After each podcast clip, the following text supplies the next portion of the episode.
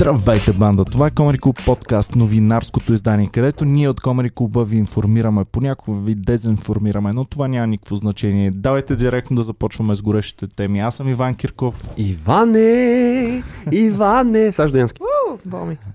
Добре, пичове, имахме една тема на седмицата, която отново ни запали толкова много, все едно по някакъв начин ни засяга тук нас, българите. Засяга ни. Добре, темата всички я знаем, всички сме... Според мен основно ни засяга за това да видим, че и другаде някъде има идиоти, такива, които правят мизери, и да се почувстваме, че не сме сами. Да, и да видим, че може и по друг начин. Може, не е само начина, който ние пробвахме това лято. Може с пиене на биричка? С пиене на биричка и с спокойно протестиране. Друго си е да си сложиш кукерския костюм и да е наведнеш. Да, добре, говорим, пичове, за това, което се случи в Съединените щати. Народа директно влезе в Капитолия. Суверена влезе в Капитолия. Не, май суверена е Тръмп, да ти кажа, аз като гледам в щатите. Съединените щати, това съм аз. Спокойно би могъл да го каже Тръмп. Дайте да видим сега. Само какво... хубавото от щатите. Се е той. Да. Другото е Крокет Хилари и това Слипи Джо. Това е хубавото от щатите. Дайте да разкажем на феновете, които все пак си живеят в България. Ники, ти само шумиш, брат. Чуваме ли се? Не забравихме да го представим. Имаме ли? Буквално стоя и нищо не правя. Така ли? Дай ми какво да се прави. Ние за това сме те взели, няма проблеми. Махам ги тези слушалки, вече се облъчвам. Точно така, Ники, точно така. Малко облъчване да убиеш коронавируса. Да ми порасна тругаве нещо, да ми мутира черепа. Ще си по-хубав, аз ще те харесвам с рукца. Ще можеш да наплаш в Народното събрание. Ники ние като Алекса, човек. Да. Пичове, дайте сега да обобщим какво точно се случи. Кой го гледаше в реално време? Мисля, че ти аз също... Аз гледах много, човек. Аз седях го 3 часа. Добре, давай, разкажи ни последователно как се случиха събития. Последователно всичко започна от там, че Ники си мисли, че мога да изкара 100 лева. И си такова. Значи, това, което трябваше да се случи на 6-ти, първо беше супер формално. Нали? Сложната система на американците за избиране, която те си решили, че така им е окей, въпреки че има много хора, които са против. След изборите на практика президента на щатите не се избира от господавателите.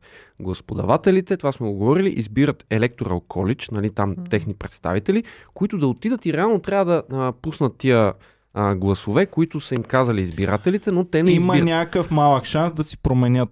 На теория, Джон Оливър имаше епизод за този Електорал Колидж, на теория е възможно те да изберат друго нещо. И това е идеята да го има този Електорал Колидж. Когато се е създавала тая държава, идеята е било точно да се избегне това нещо, което се опитаха да направят тия пичове на 6-ти. Според мен... Тълпата, необразована така, простата тълпа, това са го мисли тия, все пак има и преди аристократи, да не направи грешка да избере неправилен човек за президент, и затова над тях слагаме един мидълмен, едни такива образовани хора, които те да им кажат: абе, ние искаме Иван Кирков за президент, те да кажат: това не е добра идея, той самия каза да не го избират. Сега, само да кажа, според мен, да, Ники? Причината да има такъв Електорал Колидж в Америка идва от времето на робството, защото ако в началото имало предложение, нали, всеки човек, нали, всеки щат да има точно толкова гласове при избора на... Не. Идеята е, че това е било направено заради Южните щати, където имало много голямо население, но само свободните хора са можели да гласуват. Но реално, именно, да, както казва, за да се избегне това някой да ти упражнява власт, после се събират някакви чичаци там и гласуват. За мен това е тези много стъпки на гласуването и тази по-сложна система е предпоставка за супер много манипулация през 1800-те години. Защото тогава смятайте, че ако днес могат да се фалшифицират избори, ако днес може да се скрива информация, през онези години... Това е много важно, ако... е било брутално. През онези години е било брутално. Иване, ти представи си 1820 година в Луизиана и гласуваш, слагаш някаква бюлетина там в будката. След месец научаваш от някакъв човек, който е чел някакъв вестник, че президента еди кой си. Някъде си на хиляди километри някой е решил нещо. И ти въобще не знаеш. И не го виждаш през тия 4 години. И не знаеш, че той е инвалид. ти не си го виждал този човек наживо. Мисля, че Никсън е първия, който са го показвали по телевизия като дебат. Преди това са били само на плакати тук-таме някъде. Тоест, онези правилата за изборите на щатите в момента са били направени заради обстоятелствата преди 200 години. Ами да, което е доста безумно, както и да е. Добре, стигаме сега до днешно време, стигаме до Капитолия. Важно е, защото на практика уж има възможност да се промени нещо. По Конституция наистина мисля, че има възможност тези хора, ако преценят, че не е окей така, да променят гласа. И няколко пъти такива висши представители на Сенат и така нататък са казали, абе има такава възможност, но никога няма да се случи това нещо. Ние няма да го направим това нещо. И те се хванаха за тази сламка тия хора, че нали, ти видиш ли, те ще притиснат това, което трябваше да се случи на 6 януари, те просто да валидират това, което Електорал Колиджа е избрал, нали, да ги преборят официално. Има си там едни дървени урни на 200 години, дето в тях се държат... Точно да, те наистина, за да си спазят традицията, ги има тези урни, в които стоят бюлетините и реално това е супер важна част от цялата церемония. И нещо, което, само да кажа, и нещо, което е... Аз го изпитах, когато бях, нали, живеех в Америка и бях в гимназия там. В Америка има някаква абсолютна...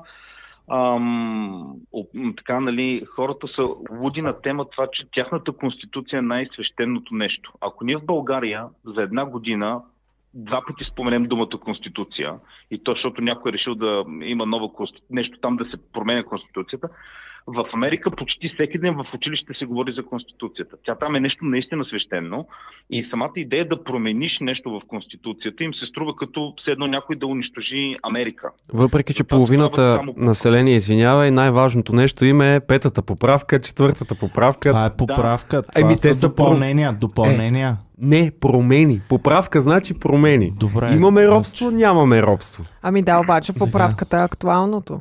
Да, но за времето си, това е, Ники, извиня, че те прекъснах, обаче това е абсолютно също с всички други традиции и така нататък. Как ще празнувам Хелоуин, при условие, че ние, това не е изконното българско, християнско, не знам си какво. А когато сме ставали християни, какво са говорили хората? Но тук, когато Бойко излезна и каза, ще правя нова конституция, хората почнаха. Окей, той сега се опитва да замаже нещата, да такова, нали, протестите. В Америка някой да предложи да пренапише конституцията, първо никой няма да се съгласи, второ този човек ще бъде убит. Ние не можем да си го представим. Ама, Ники, на колко години е нашата конституция? Няма значение. Има по-малка от тебе. По-малка от мен, да. Ако някой тръгне да предлага да променяме Ники Банков, аз няма съм толкова... Но от нашата гледна точка на българи и европейци, малко ни е трудно да разберем защо американците някои много тромави правила не са ги пипнали от години. Именно защото за тях конституцията е нещо свещено, наистина свещено. Аз имам такава теория, че една от основните функции на демокрацията е просто да стопира нещата, да не се променят твърде бързо, защото твърде бързото промяна, твърде доброто управление и твърде гъвкавото управление, както на една компания да речем, то е възможно много бързо да отиде към тотално друга система, която не е добра за една държава. Защото компания да се управлява и държава да се управляват са тотално различни неща. И Доналд Тръмп може би се опита да управлява държавата, както би управлявал някаква компания. Той това обеща. Да. Той с тази заявка отиде. Аз съм много успешен бизнесмен, аз знам как да се управлява компания, ще управлявам Америка като компания. Ами да, и ето виждаме до какво води това цялото нещо. До едно огромно разделение на... До загуби за инвеститорите.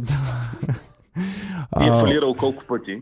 Да, огромно разделение на хората стана там, което не е започнало сега. Аз даже гледах едно изказване на бивш заместник министър на външните работи, където той много хубаво каза, пича. Това разделение, американското разделение започва много отдавна и се засилва по време на Обама и сега ескалира, защото избраха президент, който насърчаваше това разделение. Това беше, нали, винаги дават, че фигурата на президента на Съединените щати е обединителна фигура. Фигура, която трябва да им казва яки неща, да бъде президент на всички американци. Като ги нападат извънземните, да допне една реч. Точно така. Като Радев президент. Да, Тръмп беше президент на разделението. И сега това, което се случи тази седмица, ние бяхме шокирани, като се случи това с черните животи имат значение. Бяхме шокирани, когато се случваха най-различни неща и дайте да видим сега. Дай да кажем само какво стана. Значи на 6-ти те трябваше да валидират тия гласове. Тръмп си направи тези неговите типични събирания точно пред Капитолия, там пред сградата на Конгреса. И аз гледах човек какво им говори. Не знам дали го гледахте това, но беше скандално. Гледах репортажите след това, да. Значи, през цялото време повтаряше. Откраднаха ни изборите, вие сте чудесни хора, аз съм с вас, сега ще тръгнем и ще стигнем до където искате. Аз ще съм с вас, ще ходим заедно, ще стигнем до Капитолия, ако искате. Ще тръгнем по Пенсилвания авеню или там какво беше и ще отидем там не заради демократите. На демократите акъл не мога да им се налее. Не и заради добрите републиканци. Те вече са си решили, че ще го успориме това нещо и ще си върнем държавата. А отиваме заради тия по-страхливите републиканци да им вдъхне малко кураж. Mm-hmm. И тръгва се това нещо. Сега, момента на влизането... Чакай сега, той казва, че ще ходи с тях. Аз съм с вас, да. Да, смисъл от това, което аз разбрах е, че аз ще бъда с вас. Смисъл физически ще бъда с вас, и при което слиза от сцената и просто си отива на някъде. И те така го разбраха. И тръгват, той отива вкъщи да гледа телевизия. Да. И сега, няколко момента, които са прекрасни. Първо, те тръгват да влизат. Катерят се по едни стени. Това беше супер смешен момент, нали, дето да видят, че стените не работят. После полицайите, когато бяха тия протести BLM, там пред този паметника на Линкълн имаше 100 000 човека. В смисъл, наистина отношението беше тотално различно. Сега, понеже през цялото време съм гледал CNN и разните други медии, които са по-скоро в ляво, нямам Fox News, много съжалявам, ще да ми е много интересно да видя какво е мнението там.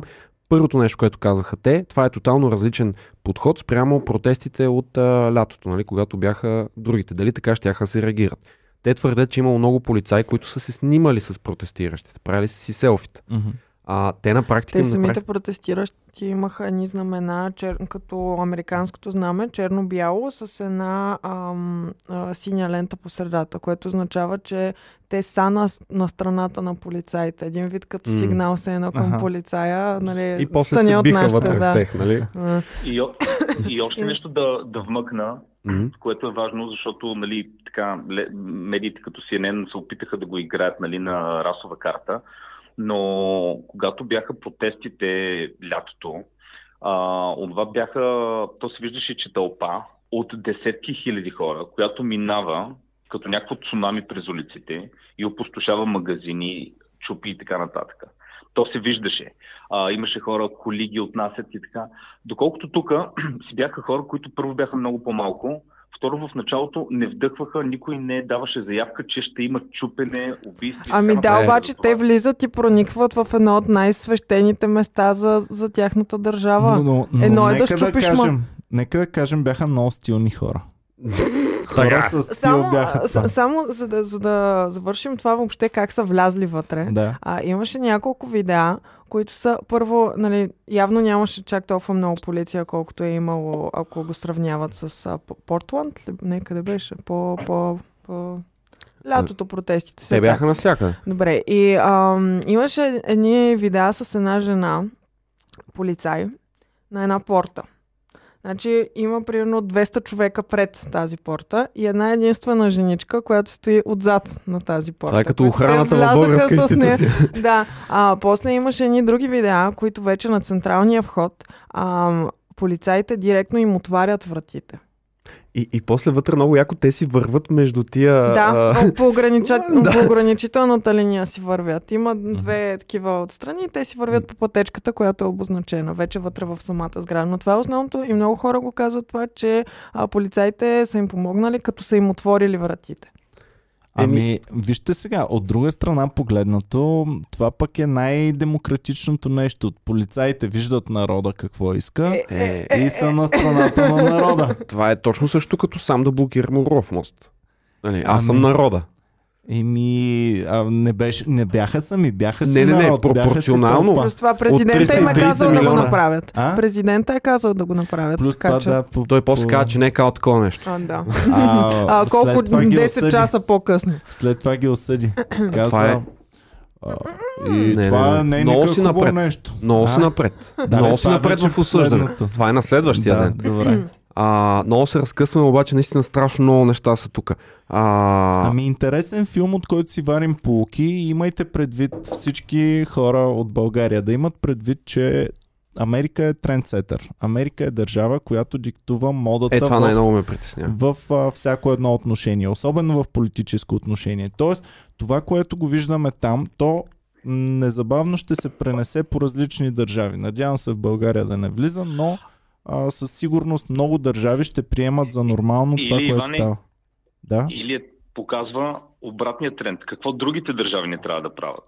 Ето, при всички случаи е така, ама...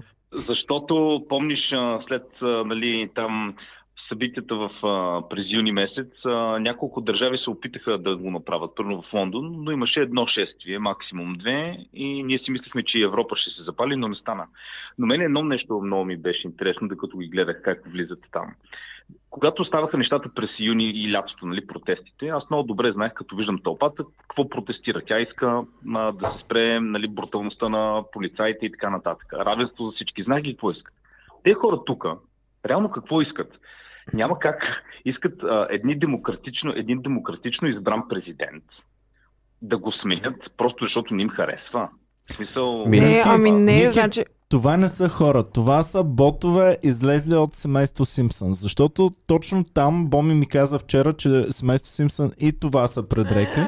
Ами това е малко, че късно, много широко... когато вече се е видял, че натам ходи работата.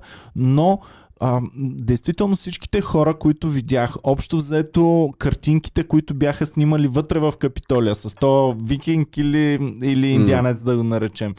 Не, той индианец с такива... Шаман се нарича сам себе си. Да. Джейк Анджели се казва. Да, Джейк Анджели. Аз между другото доста проучих за него.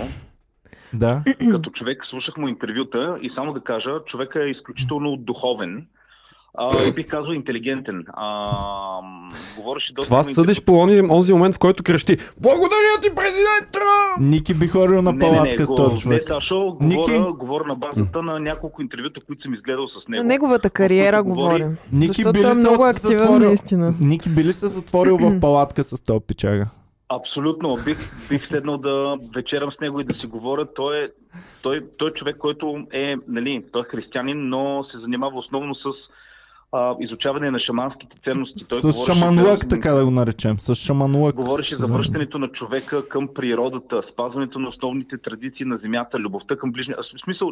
Се сериозни неща. И то пич се е казал: "Чакай сега, аз искам хората да се върнат към природата и да обичат ближния." Кой е най-добрият представител на тази идеология? Доналд Тръмп. Няма по-добър от него към връщането към природата. Добре, пичове, сега... Какво успяхме да научим от цялата тази работа? Или дайте да завършим разказа, не е свършила. Има още по разказа. Искаш ли ти? Ами аз исках за Симпсънс да кажа, че те постоянно ги набеждават, че предрекли веднъж едно нещо, оцелили го правилно и сега вече тук.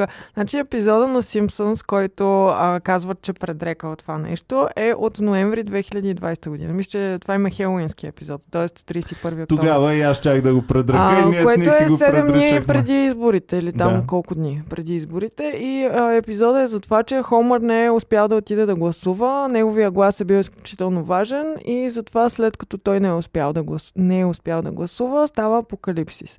И в апокалипсиса вече влизат там тия и картинката, която обикаля из интернет, как те са направили то шамана, и същия шаман го има в Симпсънс и после го има и в това, което стана онзи ден, не е вярно. В смисъл, това е от друг епизод. Yes. Просто си донагласят неща, така че да изглежда се едно Симпсънс. Добре, но аз друго имах предвид.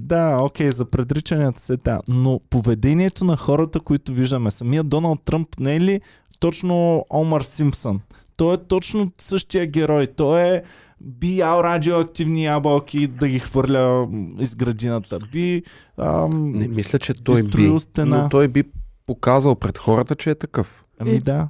Да, със и би казал на хората, че е окей да го правят и те. И да не пропуснем да кажем и новината, нещо, което никога до сега не се е случило, то всъщност в историята на дигиталните медии, но Twitter му баннаха акаунт. Чакай, това си е цяла отделна глава. Ние сме още на 6-ти. Да.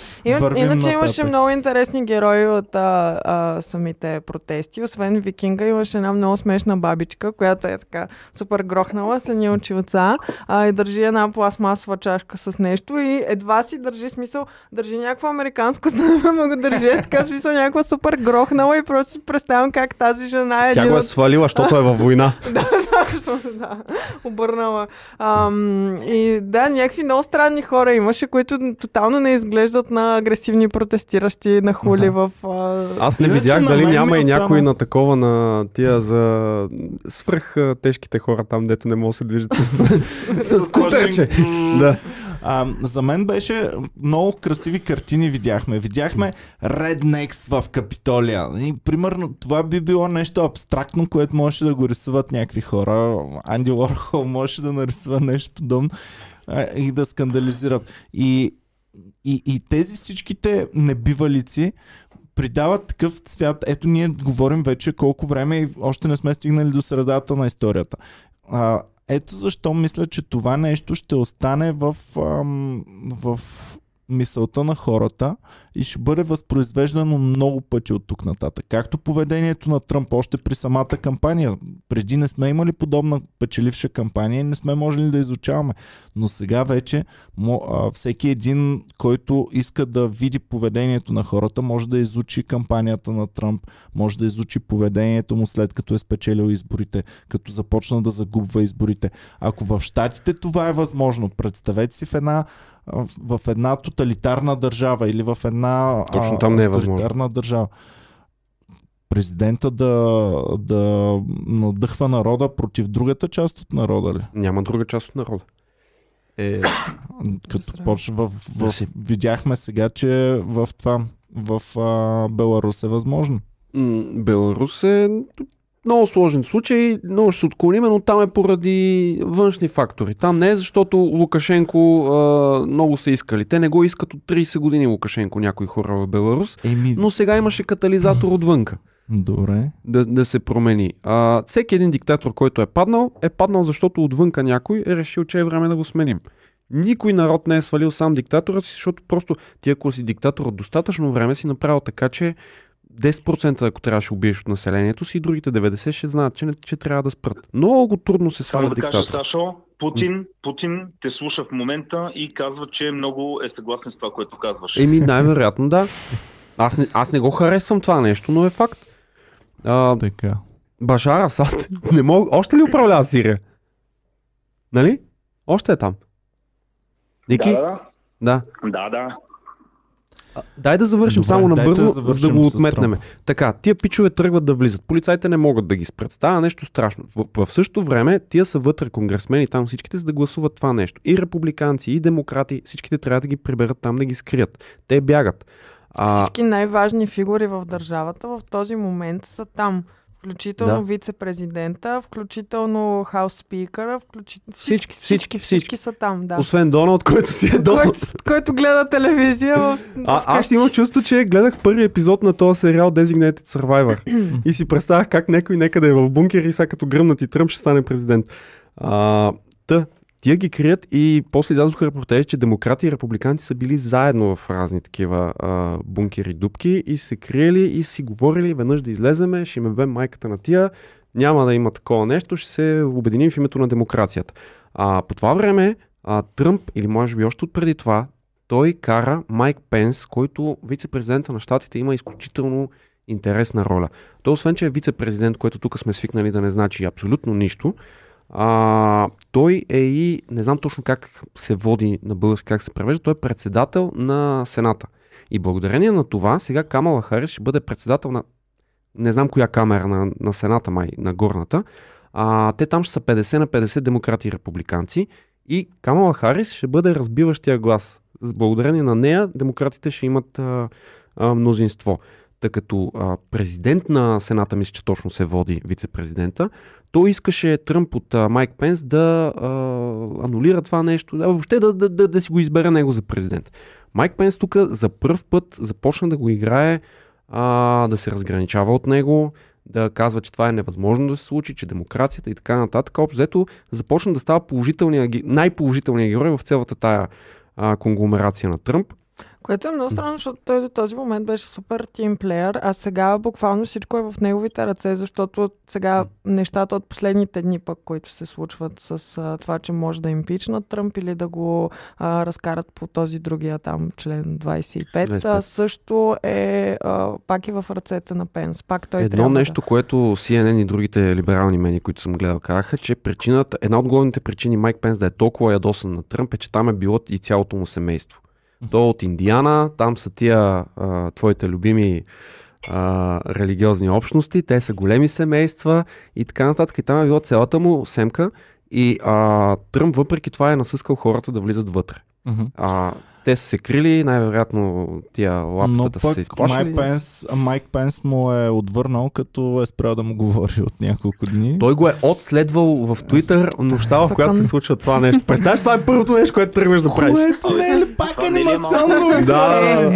Ама вече като толкова пъти се е случвало, защото нали, като основният инструмент на Тръмп беше Twitter през цялото това време. За теб е най-нормалното нещо. И сега е супер странно всъщност, че въобще съм отнели достъпа и... Но то не е започнало така изневеделица, най-вероятно. Най-вероятно в един момент Тръмп е пуснал пост във Фейсбук и Майк не му го е харесал. Или просто му е сложил палец вместо сърце. Вместо сърце, да. Не, отследвал си го е. Сега причината да го баннат в Twitter е, че по времето, по което се случи това нещо, Байден, който беше в Уимингтън, там в родния му дом. Байден излезе и каза: призовавам президента Тръмп да излезе и да направи обращение веднага по националната телевизия и да каже на тия хора да се разотиват, да спаси демокрацията. Излиза пича, прави едно изявление, което беше пуснато във Фейсбук, там или в Twitter, не знам. Което не е вътре там, където си правят изявления, овален офис и не знам си къде, а отвънка на ливадата.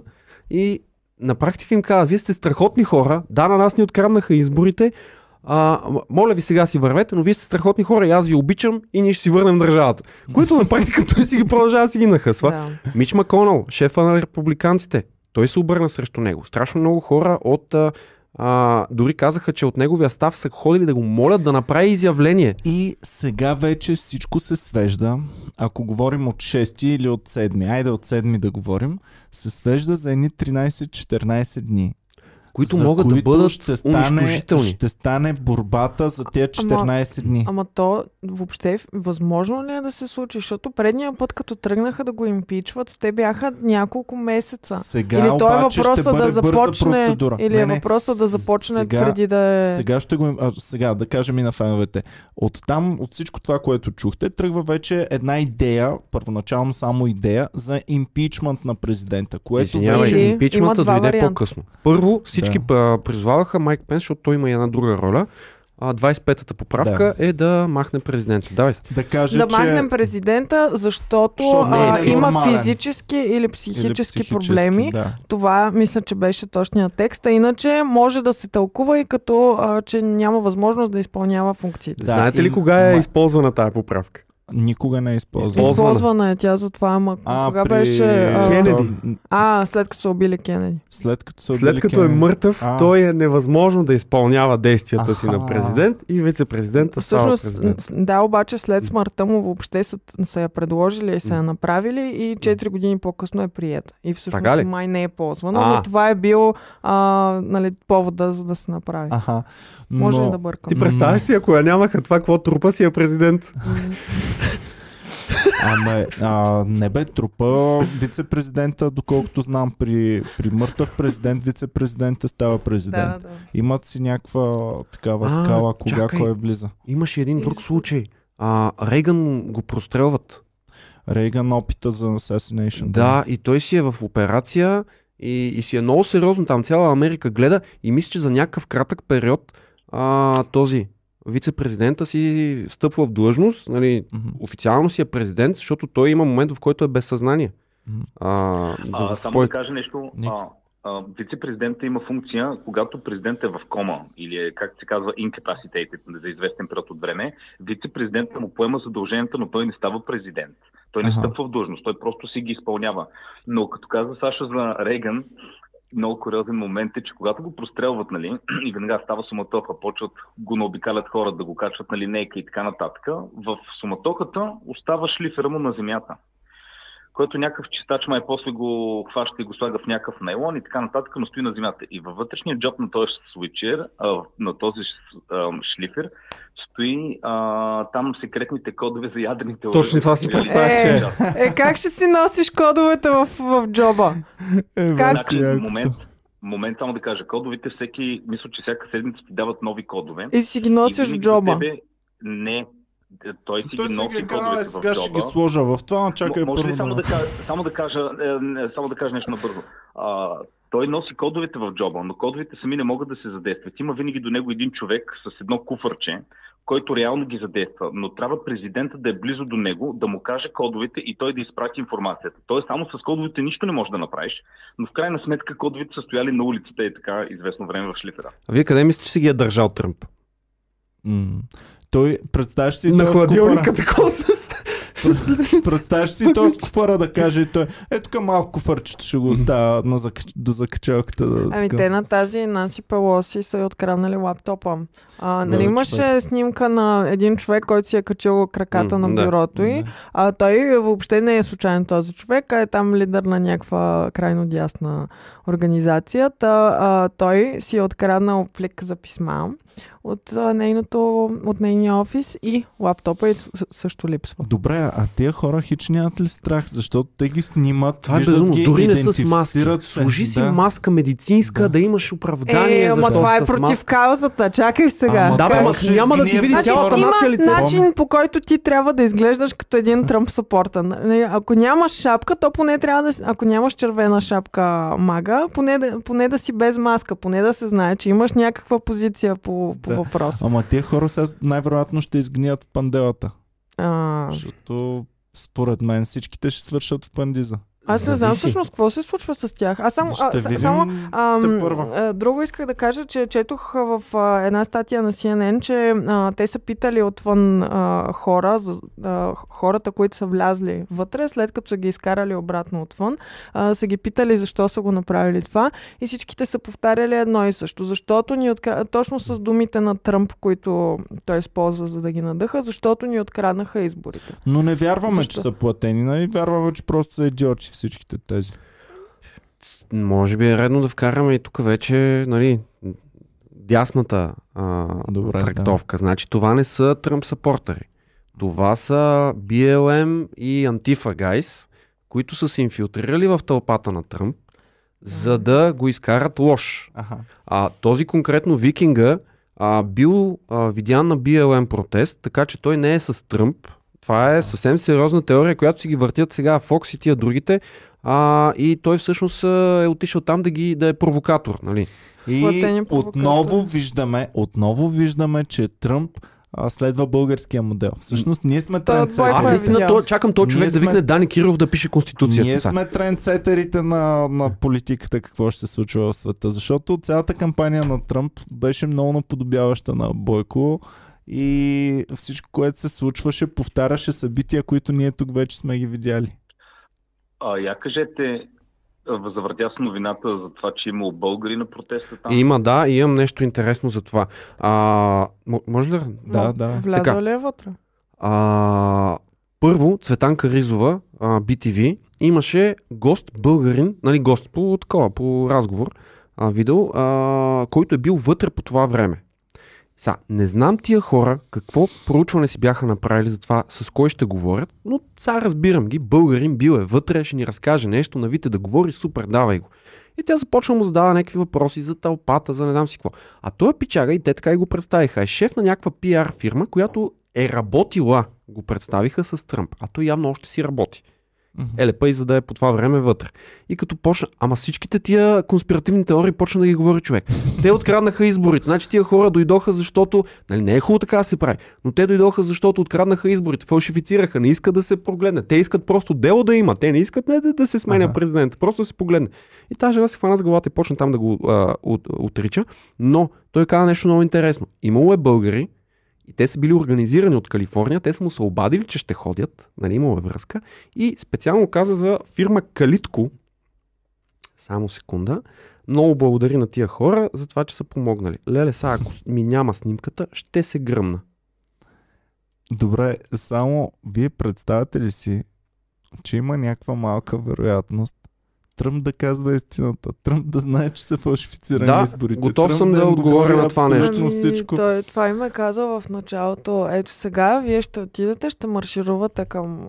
Още преди да станат нещата, като е излязъл на трибуната пред протеста и им е казал, има голяма вероятност ние да се окажем глупаци, но ако се окажем прави, ще е много яко. Защо мисля, че не са фалшифицирани в 20 секунди? Първо, ако са фалшифицирани изборите за президент, защо не са фалшифицирани изборите за Конгрес? Значи преднината на Байден, с която печели като президент в отделните щати, не е същата, не са същите резултати и за конгресмени, и за там хилядите други неща, които те гласуват. Каунти, не знам си какво и така нататък. Конгресмените, които излязоха там и казаха, това са ни фалшифицирани избори от републиканците, все пак след като се възстанови сесията, имаше хора, които все пак си успорваха, са избрани сега и са републиканци и твърдят, че тези избори, с които те са избрани, са били фалшифицирани и това трябва да се види в съда. Mm-hmm. Това ми е първата простотия. Добре, обаче представете си, реално изобщо носенето на оръжие в щатите, една от причините е, за да може населението да вдигне бунт и да направи промяна на нещата, ако види, че някой фалшифицира нещо или нещо се случва.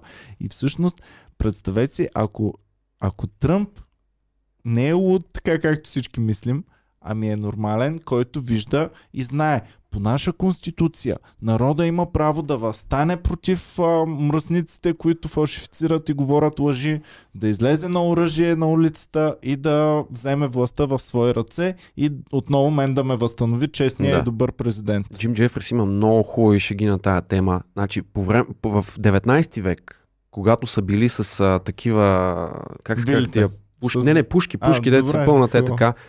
Мускети? Мускети, да. Когато са били с мускети, тия с мускети и уния с мускети, окей, мога да възстанеш срещу правителство. Сега ти излизаш с пушка, каквато и да е, срещу дронове. Не, няма да свалиш правителството, дори да е лошо. Виж как добрите полицаи са отворили вратите, защото те са видяли, добрите че народа... полицаи са убили 4 души, какво говориш. Имаше специално видео на една жена, която тръгва да се катери там, вече към най-защитената част, където тотално не трябва да влизат. Се катери там, минава през едно стъкло и те директно я застреляха. Ами най-щастливи от цялата работа са реднеците, които сега могат да кажат, ето вижте, гърмят и бели. Ето, ами то това беше, те се опитаха да го използват по такъв начин. Всички известни личности, които аз следвам в Инстаграм, излязоха с едно и също нещо, което след това беше повторено и в речта на Байден. Те са прави, разбира се, но... за това, че нали, протестите през лятото са били, са се справили с тях по един начин, а сега, когато същото се случва, обаче го правят други хора, се справят с тях по друг начин. А дали не са казали? Извинявайте, просто много ми е на такова, идват ми тези неща на ум. Дали не са си казали, ние се грешихме по време на лятото, много грешно се справяхме с протестите. Нека сега, както движението искаше тогава да се справяме, по мирен начин да им реагираме в момента. Реално са получили от грешката си. Реално са се получили от грешката си, но по-мирно са. Редно е да кажем, че окръг Колумбия там, Вашингтон, са демократи. Нали, тук не мога да става въпрос, защото това единствените, които действаха срещу тия протестиращи, бяха местните полицаи там. Тръмп не изпрати Националната гвардия, както се случваше на много. В началото не. Да, в началото. И това всички, дето обяснят, не можехме да го очакваме. Какво не могат да очаквате? Аз тук в България виждах сумата и хора, дето пишеха, ще видите на 6-ти, какво ще стане. Вие помните, не, по време на... Чакайте. По време на изборите, същите... помните ли, че се готвиха и всичко го таковаха? Всичко барикадираха по време на протестите през лятото. Живота на чернокожите има значение. Същата тази изграда е била супер с такива метални неща, супер много полицаи на всякъде и така нататък. Смисъл, били са много по-защитени, отколкото онзи ден. В нощта на изборите барикадираха ключови обекти. В нощта на изборите, там ноември месец, барикадираха и чакаха изборните резултати и се знаеше, че ако Тръмп пък тогава спечели, цялата тълпа щеше да връхлети. Те бяха обиколили там разни такива места, където се броят бюлетините и на местата, на които печелеше Тръмп, казваха спрете да броите, на местата, които губеше, преброете всеки глас. Само да не забравя тази фирма Калитко. Добре, давай. Безплатна храна и доставка от българи за българи във Вашингтон на протеста. Плюс 10% оф купон за допълнителна поръчка. Безплатни вафли, удобни за джоба на протеста. Обаждайте се за всякаква помощ при престоя си и поръчки от 7 am до 10 pm. Еди кой си номер за Вашингтон и Вирджиния, защото в самия Вашингтон Сити е въведен и съседния град има введен комендантски час от 6 pm до 6 am или направо да поръчват на еди кой си сайт. Защо от българи за българи? Защо така са насочили? Защо от българи за българи? Защото продават лютеница. Вафли Боровец дали продават също? Вафли Боровец не подкрепят Тръмп, предполагам. Те подкрепят Комери Куба. Не бе, това са тия българските продукти там за диаспората, дето си внасят. Но въпросът е, че те е било организирано нещо. Това означава, че е имало доста българи на този протест. И означава, че шефа на фирма Калитко е про-Тръмп. Ама шефа на фирма Калитко, този въпросният шеф на пиар агенцията, каза, че да е жив и здрав този човек. Благодарение на него се организираха тук хората. Организирано тръгнаха. От Калифорния са отишли до Вашингтон, човек, за да протестират българи срещу избора на американския президент. Имат позиция, искат да защитат. Факт. Браво. Това ми повтарят всички, и фирма Калитко да профитира от това нещо. Добре, хубаво. Така, дайте много набързо вече да... Само да кажем, чакай за това, че са го обаднали от Фейсбук, от Twitter, от Snapchat и от Instagram. От всичко. И сега OnlyFans ще прави. Сега вече той може да твитва не през личния си акаунт, а през акаунта, който така или иначе трябваше да използва, който е Потус. Президентът. Нали, той до сега си твитваше от Рио Доналд Тръмп. И го ретвитваше всеки един пост. Сега вече достъпът до Twitter е indefinitely suspended. Просто не се сети. Фейсбук също са го баннали изцяло. Също indefinitely. Сега ще направи профил в Алексио. Бойко, ако го беше бан на Фейсбук, направящеш да кажа, съм го отказвам. Аз така или иначе ви правя половината от импресиите. Добре, хубаво, дайте набързо да развием вече историята до самия край. Приключване на историята. Един час ударихме. Да. Айде, докато Ники се включва, значи излиза, казва тия неща, които не задоволяват никой. Приключва гласуването. Ясно става, че Байден ще бъде президент. На 21-и мисля, че трябва да бъде инаугурацията. Което на Тръмп, ако има нещо, което сме се научили, че никога не може някой скандал да си кажеш, това ще остане във времето и нищо няма да го заслепи. Според мен на 21 ще има нещо още по-сложно. Най-доброто. Принципно, само да ви кажа, че епизода на Симпсън се е планиран, апокалипсиса, който се случва след като Хомър не е гласувал, се случва на 20 януари.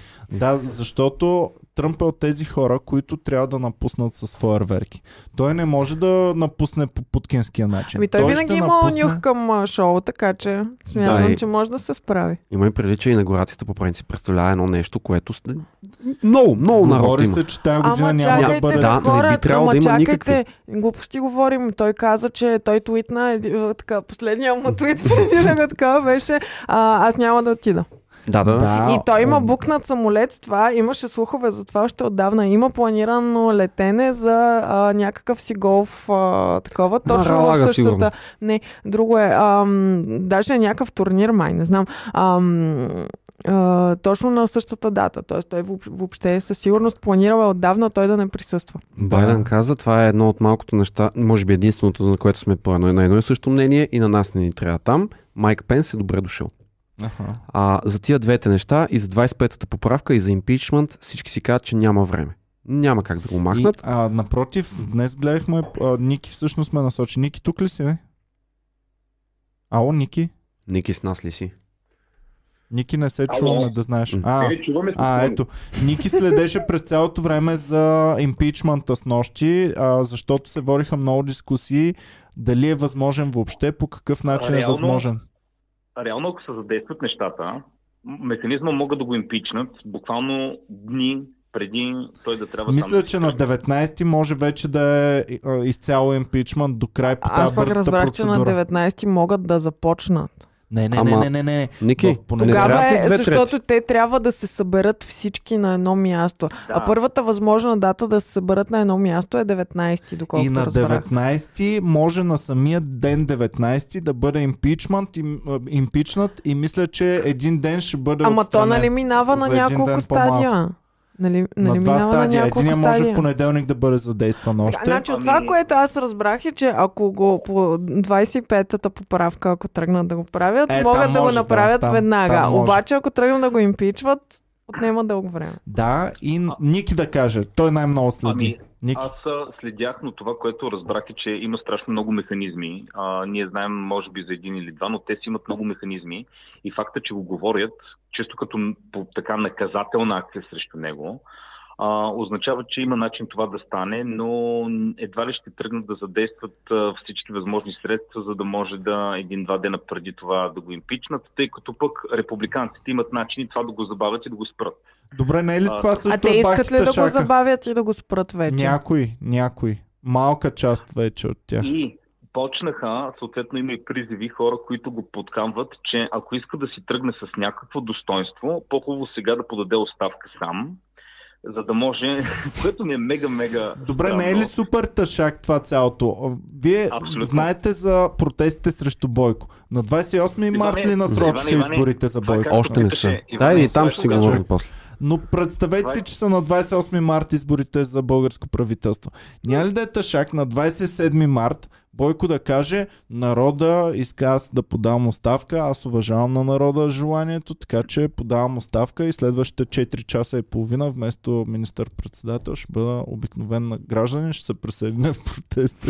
Нелепо е, да, той 10 дни преди края на мандата ти също е нелепо, ама не знам, според мен Тръмп никога не би направил такова нещо.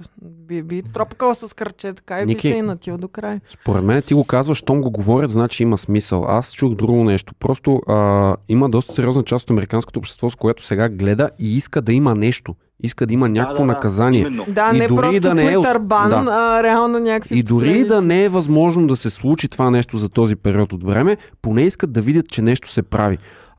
Ако не се лъжа, трябва 2/3 от Сената да гласуват, за да дали импичнат, дали 25-та поправка, пак трябва да се гласува. Не може вице-президент еднолично да си го решава. Част от републиканците тръгнаха да се разграничават. Малко е късно либе за китка, но и Майк Пенс и няколко човека от щаба на президента тръгнаха да напускат сега. Все едно не си бил 4 години с този човек и не си му търпял простотиите и сега да кажеш, не, това ми е под нивото вече.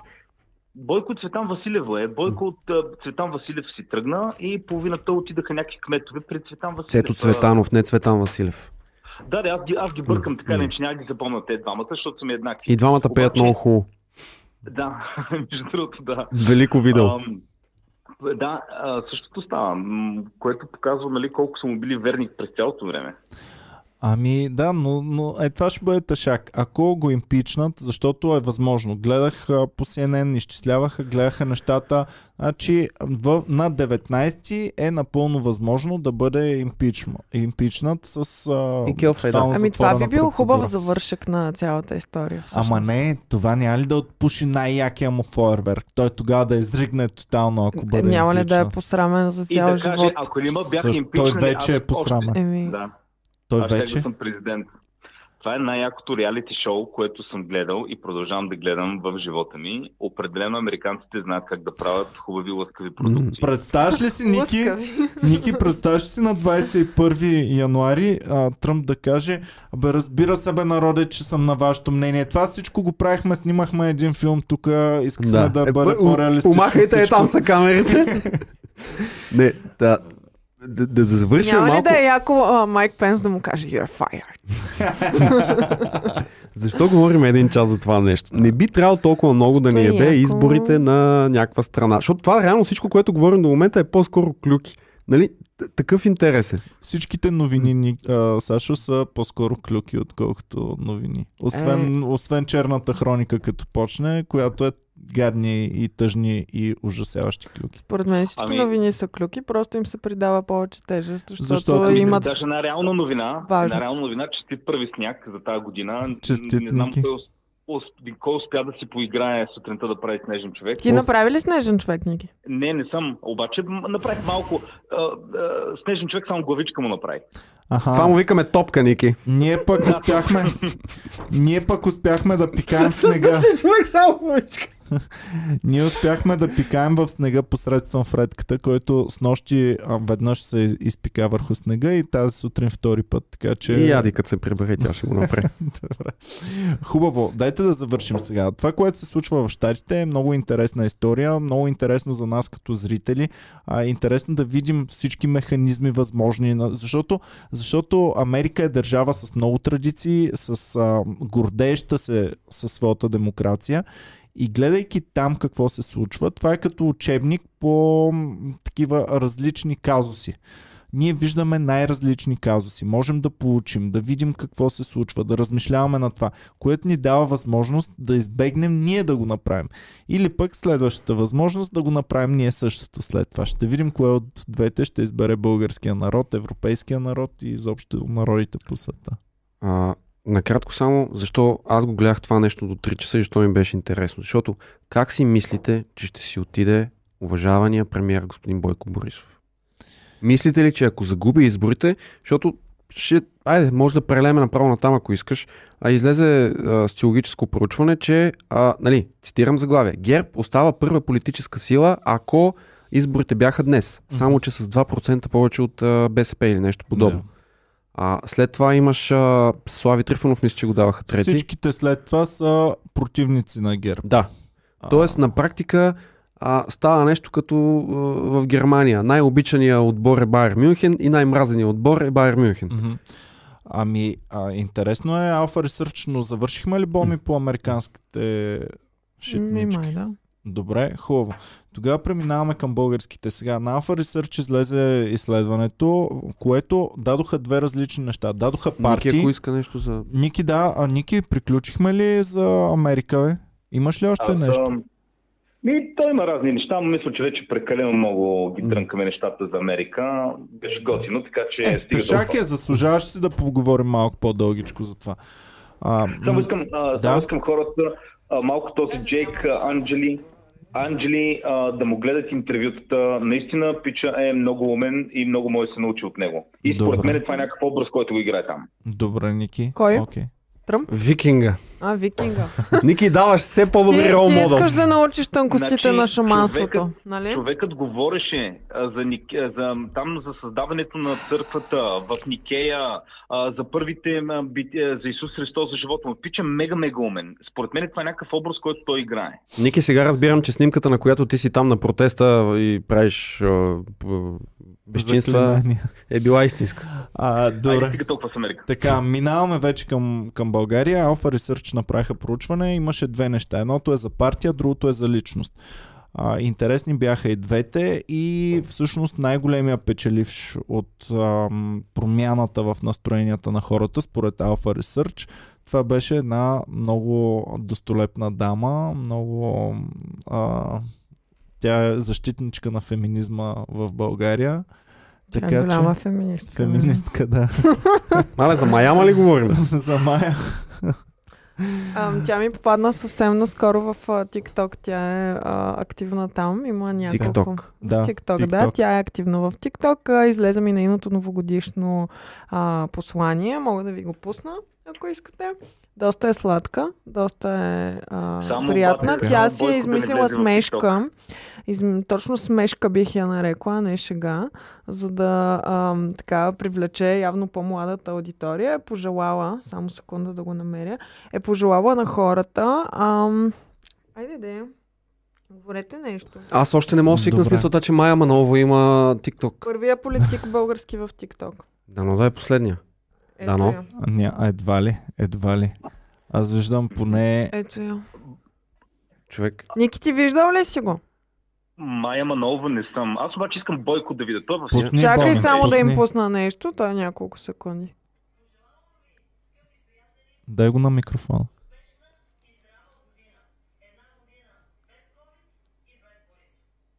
Ей! Без най-лошите работи. Една година без COVID и без Борисов. Това беше шега, която тя след това гордо-гордо каза и в още няколко други свои телевизионни участия. Да, да. Пау-пау-пау! Ами, майчето много дърпа напред. Значи, тя хем дърпа напред, хем аз и гледах едно присъствие в, това, в разговор с... 120 минути. В 120 Мария. Минути с тази гърчината Мария Цанцарова. Да, тя точно там я каза тази реплика. Която Мария Цанцарова така здраво го наби отзад. Че не знам майчето как въобще ще може да се изправи на тези избори. Обичам твоите метафори, в какъв случай? В какъв смисъл? Не си гледал това интервю. Не. Значи в това интервю тя и задаваше само и единствено, около 50 въпроса и зададе, но нито един от тях Майя Манова не можа да отговори. Беше много насиращо. Аз видях, че Бареков нещо много беше скочил, че него са го намесвали. Намесваха го и него. Абе всички намеси... Всъщност тя много я притисна за това, че един от основните и там в Изправи се БГ, защото те са гражданско обединение с различни хора вътре, различни и с организации. Какво? С Криско. Криско. Криско беше на основаването на Изправи се БГ. Ама... Не, извинявам се. Инициативният комитет за издигане на Майя Манова за кмет на София, извинявам се. Ама... Беше там зад нея. В качеството си на гражданин или в качеството си на Криско певеца, който ще забавлява публиката? Това различни... Не, на гражданин. Такова. Добре. Да, един от основните и там членове на организацията, преди това е бил супер основен при Бареков. Някакъв зебенделец. Забравях как се казваш. Така, това е едното. Освен това, постоянно я връщаше към един и същи въпрос. Ами, вие какво правихте при Бойко съвсем наскоро? Имате снимка така. И при Бошков. И при Бошков. И на Майя Манова постоянно отговорите бяха: когато се бориш с злото, ти трябва да отидеш да го опознаеш, за да можеш много хубаво да го пребориш. Аз тези зли хора искам да ги пребора, затова им ходя там в къщите. Винаги като я питат някакви такива неща и тя винаги повишава тон и започва да мели едно и също. Ма не просто повишава, тя става така като кошка. А защото... В момента не знам за коя Майя говорите, защото едно към едно.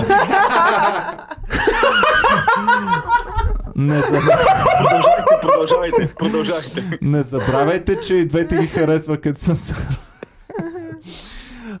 така. Майя Манова също ли е била адреналинка? Да. Отварила ли е кръстословица? Не забравяйте на Майя Манова прякора. Интересен факт за Майя Манова, само да ви кажа, че моята майка я писала дипломната работа. Да, вярно. Не забравяйте прякора на Майя Манова, картечницата. Все пак точно това е едно от типичните неща, че трябва да изстрелва по 500 думи в минута. Ние имаме един тук грях. Job description. Аз да се споделя. Понеже някакви хора сигурно ще ми припомнят на кметските избори, когато остана между Майя и Фандъкова. Не си спомням как точно го казах, но може би малко казвах, че е по-приемливо за мен да бъде Майя. И аз тогава ви опонирах. Да обясня защо. Ясно е, че какви са и двете. Ясно е, че са от доста време в тия среди. Просто за мен беше по-добре да има някакво опониране. Защото сега е ясно, че София е абсолютно в унисон с държавата. И може би ако имаше някакво опониране, Майя, Бойко, някакси по...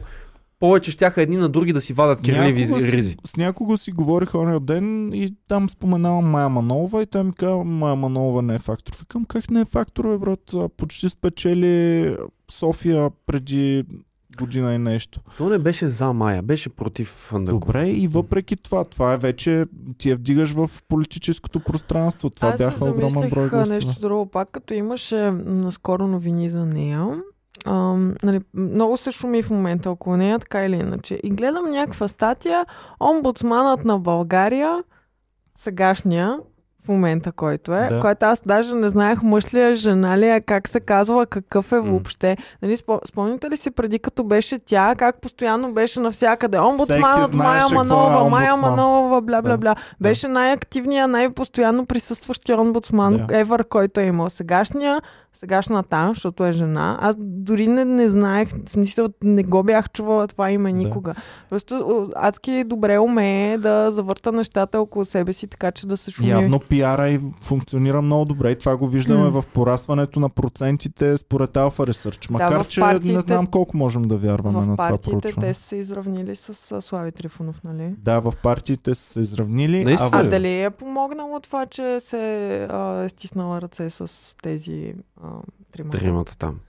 Еми, това шоу на Мария Цанцарова, ако не е навредил брутално много, ще докаже максимата, че няма лоша реклама. Защото аз го гледах това нещо, пичове, и ви казвам честно, бях шокиран. Аз съм се убедил, че в България има достатъчно хора. Нали, изключваме напълно купен вод, как се каже това другото, контролиран вод и така нататък. Има си хора, които като са си решили, че ще гласуват за някого, са като поддръжниците на Тръмп.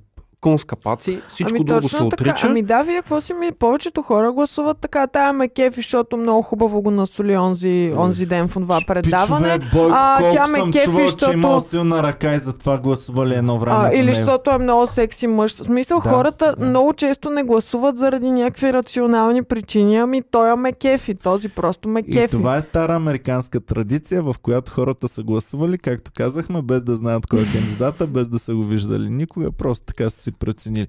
Но това явление, Сашо, което казваш, е особено опасно, защото Alpha Research имаха две неща. Аз ви казах, едното е за партии, но другото беше за личности. И ти сега каза, хората гласуват, аз съм си харесал, то ще си гласувам за него. За личности беше да си ебе. Беше много ясно изразено, кои личности са номер едно. Слави, Бойко? Не, втората не е Бойко. Румен? Не бе... Майя. Втората личност. Майя, личност, коя Майя? На Ники Майя. Защото на Ники Майя съм по-съгласен. Ники, твоята Майя няма ли да се кандидатира и тя, бе? Опазил Бог. Добре. Това, което ми направи впечатление, не съм видял наистина, че Майя е толкова нагоре, но имаше драстична разлика при някой между подкрепа за партия и подкрепа за лидер. Да. Определено има много сериозна разлика. Сега ровя да ви дам точните данни. Говорете вие през това време. Христо Иванов е паднал доста надолу. Това е те като млъкнат малко и не става нищо около тях и хората просто се едно забравят. Добре, сега... имам въпрос към те, които са по-запознати. Предишни години, предишни избори, Alpha Research, примерно месец-два преди изборите, колко акуратни са им били прогнозите? Абе, винаги тенденции аз съм гледал. Аз не съм гледал точния процент, а тенденцията и тенденциите, не знам точно на Alpha Research ли, или кои съм гледал друга година, но повечето социологически проучвания показваха верни тенденции. Нека ви прочета само няколко от тенденциите. Сравнено с лятото, в момента ГЕРБ са дръпнали 4% нагоре, което е много, защото в техния електорат това не са 4, а са около 20% нагоре, което си е супер много. БСП са дръпнали с 2% нагоре, сравнено с лятото. Всъщност големия губещ сравнено с лятото, но имайте предвид, че той е извън кампания. Това е според това проучване Слави, има такъв народ, са загубили 4% и половина, което при техните 15 става много голям процент от тяхната електорална. Процентите на Слави и на партията му, нека не казваме Слави, са ми малко като сядаш да играеш с 10 лева, сядаш да играеш с 0 лева, печелиш 100 лева, после губиш 50 лева и с 50 лева на загуба. Спечелил ли си 50 лева това, или си загубил 50 точно лева? Това всички казват, че всъщност, тъй като все още всичко около него е тайна. Той няма никакви лица, нищо. Той има Слави Трифонов. Той мисля, че вече са пуснали някакви начални неща. Имат единственото, там което съм виждал точки. Е... Само секунда, че гапчето е тук. Там така. Мажоритарно. Какво беше другото? Там трите точки от... Нещата от своя референдум. Той това много време го говореше. Демократична България обаче, Сашо, са за мен огромния губеж, защото от 9,4 падат на 6,1. Това са 3% от изборния вод, но това са 33% от техния електорат са загубили според това проучване. Което означава, че наистина само покрай шума, който беше създаден тогава, бяха вдигнали нагоре. Те ще се създадат пак шум. Сега има друго нещо, което също е много релевантно в случая. Кога ще бъдат изборите? И в какви условия ще се проведат изборите? Тук можем цял подкаст да направим за това, защото си е бал майката. Ще препусна набързо, ако Ник иска нещо да добави много, да казва. Първо, Радев. Мен просто за Слави ми беше интересно според вас, тъй като всичко при него е тъмна мъгла в момента, но според вас, ако той хипотетично трябва да направи правителство, кой ще сложи той за министър-председател? Виждате ли вариант, в който Слави да е министър-председател? Ами аз гледам неговия подход до този момент и това, което говори, ми насочва вниманието, че той като че ли няма да е пряко той, а че ще постави точно лица и че ще търси някакви такива знакови млади лица, не обвързани с политиката, които да може... Примерно очаквам той, който ще посочи, да е млад човек на 40 години, завършил Харвард. Нещо такова очаквам той да посочи, който никога не сме го чували до този момент, но пича е някакъв интелигентен и така. По какъв начин ще го контролира след това, след като влезе в парламента и да си имаме още един почетен председател. Еми, нещо такова изглежда цялата схема. 40 години от Харвард, това ми звучи като изведнъж никому не чувания Милен Велчев идва и Точно. Той, нали, не само Милен Велчев, всичките бяха така. Да. И аз ви казах, че нали, последно като съм гледал Слави, имаше някакво сериозно затопляне с хората на царя. Абсолютно. Една новина, която ние не казахме до момента, но тия, дето всека година казват кой ще бъде новия цвета на следващата година. Как се четеше? Пенетоне. Добре, не. Пантон, нещо си такова, знаете го. Цветовете на 2021 са някакво там жълто и някакво сиво. Буквално логото на НДСВ. Добре. И имам чувство, че 20 години по-късно НДСВ се завръща. Ники Василев, доста често го чувам вече. Дянков, не че има нещо общо с НДСВ, поне аз не знам, но също така напоследък все по-често го чувам. Милен Велчев, не знам какво стана с него. Той последно беше в тази външно-търговската руска банка. На образованието пича постоянно в медиите. Да. Усещам някаква възможност да са тези хора да се завърнат. Най-интересното ще бъде, че ако така се подредят нещата, нали, спрямо социологическите поручвания, дори с мърдане, явно Герб ще имат най-много гласове и явно тия най-много гласове няма да им стигат. Аз патриотите въобще не ги видях да влизат. Интересно е. Говорете вие, аз ще варя данни. Както и да, и да влезат патриотите, мисля, че и с тях няма да им стигнат. Имаме едни БСП, имаме едни Слави и имаме едни Демократична България и Майя, нали, казвате, че ДПС са фактор. ДПС имаме Майя. Но на Майя партията разграничаваме обаче много партия от такова, защото партията й беше с 5-6%. Ехо, Габче, здравей! Много години. Габчето да ни е... Не, на микрофона, Габче. Здравейте, хора. Ето това, имаме новина. Габчето в подкаста. И така. Изправи се БГ, има много малко проценти, около 5% ги дават, но на Майя Манова личността има адски много проценти, което не знам как ще се отрази на избирателното поведение след това на хората. Както и да, избираме някакви партии, те влизат в парламента, никой не може да направи сам правителство, ще са някакви коалиции. Чувах всякакви безумни неща от сорта на ГЕРБ и БСП е добре да са в коалиция. Шесте партии, всичките, които влезат там, или седем, е добре да са в коалиция. Нали, ясно, че няма да се случи. Въпросът е, че в един момент Славчо най-вероятно ще бъде в правителството. Ники да каже. Не, но има и голяма вероятност да не се стигне до правителство, да отиде на първа, на втора, на трета партия, да няма мандат и да се стигне до нови... Абсолютно няма. Абсолютно няма такава вероятност. Такива ще се коалират, според мен, които никога не сте очаквали. Максимум да се стигне до втори. Като нищо, Волен, ако влезе, той с ДПС ще се коалира, този пичага. Не за какво пропуснах. Говориме вече за сформиране на правителство. Сега... Значи правилото, чакай само, правилото е, президента дава мандат на първата политическа сила. Ако тя не успее, да кажем, че ГЕРБ не успее, дава на втората. Да кажем, че това вече сме го играли този матч, поради някакви такива съображения не искаме да има правителство на БСП и се дава не на третата по размер, а на трета, друга, която президента прецени. Mm-hmm. До сега винаги е давано на третата по размер, за да не стават простоти. Което значи, че може би наистина може да си бъде на третата партия. Но тук Сашо каза нещо ключово. Сашо каза ГЕРБ или БСП. Само, че кое е БСП, Сашо? Защото в момента, както знаете, има огромно разцепление в редиците на БСП. Партията майка, която винаги е сочена като най-дисциплинираната, най-традиционната. Те последните години, според мен, даже са точно пословични с обратното. Е ДПС, моля те си. Всичко друго мога да кажеш, но много, това е партия, която знае до точен брой глас колко ще получи от еди коя си област. Защото тя се ръководи от Всевишния. Но ГЕРБ, ако не се беше разделила, по-голям процент ли, повече брой народни представители ще има в парламента, отколкото сумарно старата майка и новата дъщеря. А новата дъщеря ще влезе ли според тебе? Ако влезе новата дъщеря, дали новата дъщеря и майката ще имат повече депутати, отколкото ако е само една майка? Новата дъщеря, смятам, че сега ще имат повече депутати по този начин. Въпросът е, тази дъщеря ли е или е доведена дъщеря? Или е мащаха някаква. Чакайте, за БСП ли говорите? БСП и... Аз виждах за Майя Манова, че Ники говори. Ники за кого говориш? За Майя Манова, да. Сега, тук имаме... А сега си мислиш, че за Цветанов се говори. Имаме много сложна схема, защото и ти си прав също.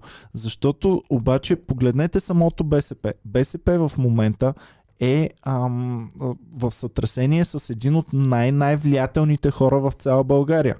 Значи Георги Гергов в момента не знам какво ще направи в БСП, защото ние говорихме за преврат в БСП лятото или по-рано. Трето партия, Иване, трето БСП. Трето БСП, което от такъв влиятелен човек, толкова сериозен човек, който винаги е седял в сянка, сега изведнъж излиза... Бах тая сянка! Еми, добре, айде. Да, това пълничък малко.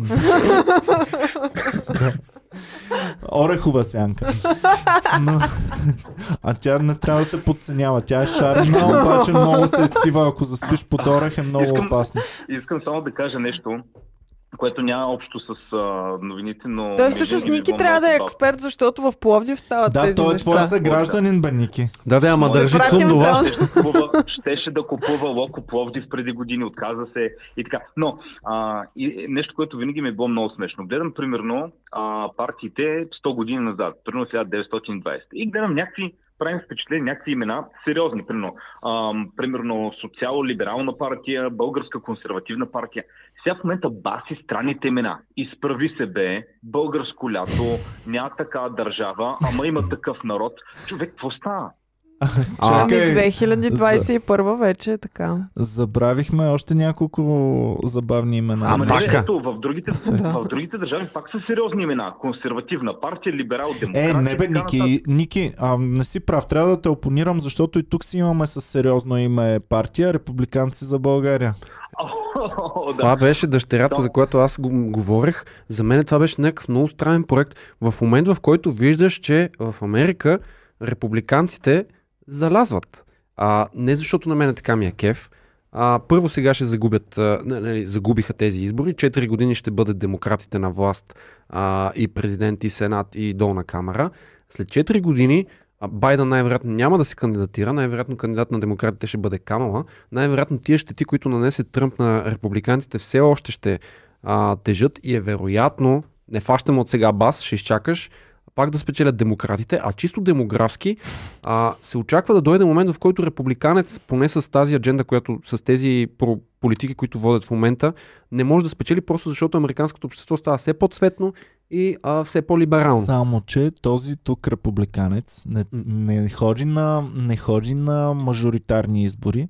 Той отива да хване един малък електорат. На него 4% само подарък от защо не е демократи за България? Защото е заето. Заето е. Той хваща нишата, която... Извинявай, Българска консервативна партия. Защото той прави... Ники, Сашо, той прави най-важното в бизнеса. Спри да ходиш там, където всички отиват. Отиди в другата посока. Хвани свободната ниша. Направи това, което го няма. Републиканците, за разлика от всички други, които сме за монархия, той иска тези, които са за република. Еми да. Точно така. Аз мисля, че просто са хванали някакво име, което звучи окей и изглежда релевантно. И аз съм напълно съгласен с Боми.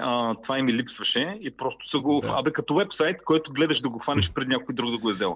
Точно така. Никога до сега не сме говорили за републиканци. Мога да имаме някоя партия обувки.нет. Ма ние няма и да говорим според мен за републиканци, така или иначе. Вероятно. Аз не виждам как Цветан... Интересни са. Обаче, когато партията ти се казва републиканци, ти я свързваш с Америка и си казваш, то ще е силен, то ще е това. Аз между другото вече имам приятел, който влезна в неговата партия. Републиканци за България. Така че може би ще има след време информация какво става там. Ники винаги има своя човек. Не мога да му кажа името, защото е... Не дей. И да го кажеш... Бизнес и така нататък, но имам да. Но знаем, Ники, за кого ще гласува. Има още 400 000 новини и мисля, че 5 минути. Времето е нашия най-голям враг, между другото. Но дайте сега да обобщим. Това изследване наистина разбуди духовете, но имайте предвид, че не сме влезли все още в кампания. Кампанията ще бъде нещо страшно. Там ще излизат отново компромати, ще стават страшни. Абе, ще бъде филм достоен за Оскар и за всякакви награди. Наистина голям екшън, голяма такова ни очаква. Кампанията, президента сега дърпа назад. Май няма да бъде на 28 март. Той първо каза, най-вероятно ще бъде на... Даже не знам дали каза най-вероятно или кога е първата вероятна дата, 28, тогава ще бъде. Да. Обаче беше просто неофициално в интервю и така нататък. След това още веднъж го заяви. Това е декември месец, на 7 и на 20. И след това почна да дава някаква задна. Бойко излезе на пресконференция на брифинг на щаба, почна да си говори неговите удари. На Бойко тезата е: президента, като знаеше, че губя, искаше веднага избори. Сега знае, че печеля, а иска да ги маха. Защо Бойко звучи като Боро Бри? Не знам. По-добре от женски глас. Но това е, че в момента имаме и още един скандал, свързан отново с изборите, отново с тези всичките неща. И то е как да бъдат проведени изборите. В колите ни. Защо? На автокино. С малка орничка идва тетка. Сашко, ти за кога ще гласуваш? Пусни тук бюлетинката. Не. Значи на един екран, на едно автокино, показват всеки един номер и свирката. Той Сашо не знаеш, защото не е едно. Който събере на едно свиркания. Ние сме събирали така свиркания, Сашо, ама както и да е. Ники може да каже. Ники може да каже за свирканията. Но него му харесаха. Ники, това добър начин за избори ли е? Ти имаш опит? Да. С клаксони. Играе, Иво. Така, сега имаме много голям проблем как ще бъдат проведени изборите, защото общо взето аз всичко, което слушах, такива възможности за подмяна на вота дава, че просто си нямате представа.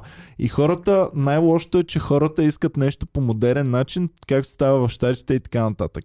Но ние сме държава, която няма абсолютно никакъв капацитет това нещо да го създаде и да го проведе честно. Аз не мисля, че вече искат като щатите избори.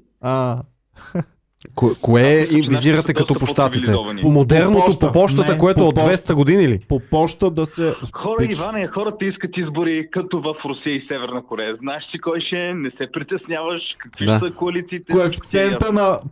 Коефициента в бета трябва да бъде 1 за победителя. И да мога да си легнеш вечерта на изборите. Не да седиме там един месец да ги чакаме, ама Джорджия излезоха ли у Пенсилвания и не знам си какво. Мислиш ли, че в Русия тръпнат? О, какво ли ще е следващото правителство? Няма, там бета им дава 1. Заложи 100 лева на този, на Путин. И ако спечелиш, ще си вземеш 100 лева обратно. Без печалба. Давайте. Изборите, когато и да се проведат, няма да бъде свършила пандемията до тогава. Ще имаме хора под карантина със сигурност. Обсъжда се това дали да им бъде... спряна карантината за 2 часа да могат да отидат да гласуват и после да продължат да бъдат под карантина. Много важно сега трябва... което чух беше за тези под карантина да ходят в колите си и да отиват до тях с подвижна урна, те да си пускат гласа от колата и да се връщат обратно. Подвижните урни бяха 2 варианта. Единият е точно този, другия е директно самата урна да отиде до апартамента на човека, да пусне той и да се върне. Всичко е скандално, пич. Това е преди невъзможно. Това ние ще направим едно преброяване. Да. Януари, февруари месец ще има преброяване. Ще го има ли в крайна сметка? Аз казаха, че го има. Казаха, че го има, аз също не ми се занимам. Такива идват тропа, че ти такъв отваряш през това. Двама сме! Двама скучат. Ма трябват ми и други данни. Други нямаме. GDPR. И така, тъй че има много голям скандал около това. Има и още нещо, има машини. Машините там са. Ама няма, това е вече задължително. Една фирма, която се сеща се до кого е приближена, спечели изборите. Тя изборите ще спечели. Конкурса. Спечели обществената поръчка за машините. Президента, оня ден гледах някаква среща, вече не помня, майсцик беше, ги питаше, искам ясна дата, до кога ще бъде пристигнала и последната машина, за да може след това да се насрочат изборите. Въобще нещо страшно. Има нещо, което забравяме. До година има и... Тази година всъщност има избори за президент. Президентските. Края на годината и какво? Той... Да. Мина си. Защо съвпадат? И аз си мисля, че от 1-2 години Радев, обаче всъщност... Включваме. Той всъщност... Не ми е най-скучния президент. Предишният ми беше по-скучен. Знаеш защо? Защото 2020 ни мина е така. Да. Никаква година. Иначе то от 2016 мандата на нас ни е 5 години. А не като на американците 4. И 2021 трябва да стъпи другия. Но трябва да му се даде... Или същия... Или друга. Хаштаг феминизъм. Трябва да му се признае... Трябва да му се признае на Радев, че може би най-добре седящия президент. С тая хубава стойка... По-добре от Плевнелиев. Той е военен... Пич. С тези широки рамене, като облече един костюм. Човек супер залее, моля ти се. Стига бе, най-стилният ни президент е това бе. Най-стилният президент, който сме имали за мен е Орлин Горанов. В Мисия Лондон. Добре, окей. Така, добре. Мисля, че изборите сме готови. Давайте да продължаваме, защото времето е нашия голям... Трябва хорото на бързо. За Мездра трябва да говорим. Мездра, да. Ама то днеска нова община май се включи. Имаме фенове, които... Имаме фенове с вътрешна информация за Мездра. Ана З. Ни пише, че... Той има една Ана З в Мездра. Сега издадохме момичето. Не знаем дали от Мездра или просто има информация от там. Предложението за 5G против 5G. В предните клюки говорихме за това, че община Мездра ще се отдели от останалата част на България, като се противопостави на поставянето на 5G клетки в тяхната община. И Бълчик. Знаеш какво? Съседната община, коя е до Мездра, бе? Враца или да знам какво. Съседната община, ако им направим мръсно и по границата на общината да нахака пенджита насочени точно към общината. Представяш си? Предложението за против 5G е било внесено от Радослав Маринов от Атака, като е внесено с имейл адрес за връзка radi69. klomba.bv.bg. Ако не е 69-ти набор. Значи е много забавен тип. Да, по-скоро е много забавен тип. Не беше ли Ради Бейби? Не, Радиш, Ради 69 Нина, klomba.abv.bg. Това е адреса. Да. Той е семейен имейл, май. Също така, той е член на Движение за радикална промяна Българска пролет. Охо, значи от сериозна партия. Да. Значи имаме и... пролет, лято. Значи Бошков чак в Местра е стигнал вече до местните... Българска пролет. А, Бошков е българско лято. О, Господи. Аз мислех, че е О, Господи. Значи да. Си има, сметайте. Да. Той е внесъл предложението заедно с една много важна за Мездра дама и тя е монахинята сестра Магдалина от Ступешкия монастир Свети Пророк Илия. Значи съседните са, от едната страна е Враца, голямата община, а от другата страна е Роман. Значи Враца може да инвестира. Роман, не знам. Враца има пари, може да инвестира в големи 5G-та. Не такива мънички, които щяха в Мездра да сложат, ми от мощните 5G-та и да ги насочи право към общината. Право и към Стопешкия монастир. Съвсем... Сестра Магдалена. Съвсем близко е и Бела Слатина, където ние имаме позиции. Трябваше да... Ще пратим специален коментатор. Пратеника от Бела Слатина беше току-що тук, гапчето. Добре, също Ники... така друга вътрешна информация да ви кажа. А тя обаче е от анонимен източник. Добре, добре. Тя не е за Мездра. Ники да обобщи за Мездра, ако иска. Ники, ти трябва след малко да тръгваш вече към Комеди клуба. Аз съм вече в колата. Браво, супер, добре. А Ники, що не дойде? Ами защото имаме тук ротиране между Сашо и Ники. Добре, Ники, ще обобщиш ли за Мездра или да караме нататък? Не, за Мездра вие го казахте просто перфектно. Добре. Добре. Другото е, че на 7.1.2021 година наш анонимен кореспондент в Министерството на отбраната ни казва, че той е атакуван от хакери. Има хакерска атака, която получила чувствителна информация за националната сигурност. И атаката е с цел събиране на информация, извършва се посредством червей, който изпраща данните. Само телефона малко. Какво? Да, изпраща данните и ги събира данните и ги изпраща незнайно къде, а след това унищожава компютъра. Информацията е 100% сигурна. О, да. Имаме още нещо хакерско, не знам дали го видяхте. Добре. Прословутия Емил Кюлев. Добре. Хакер. Не е ония, дето го гръмнаха. Излязва е някакво съобщение на сайта на вече са коя организация беше. Само секунда да погледна. Преди малко се появи следния текст в DATS. Ето и скриншот. Държавата да освободи веднага Николай Банев.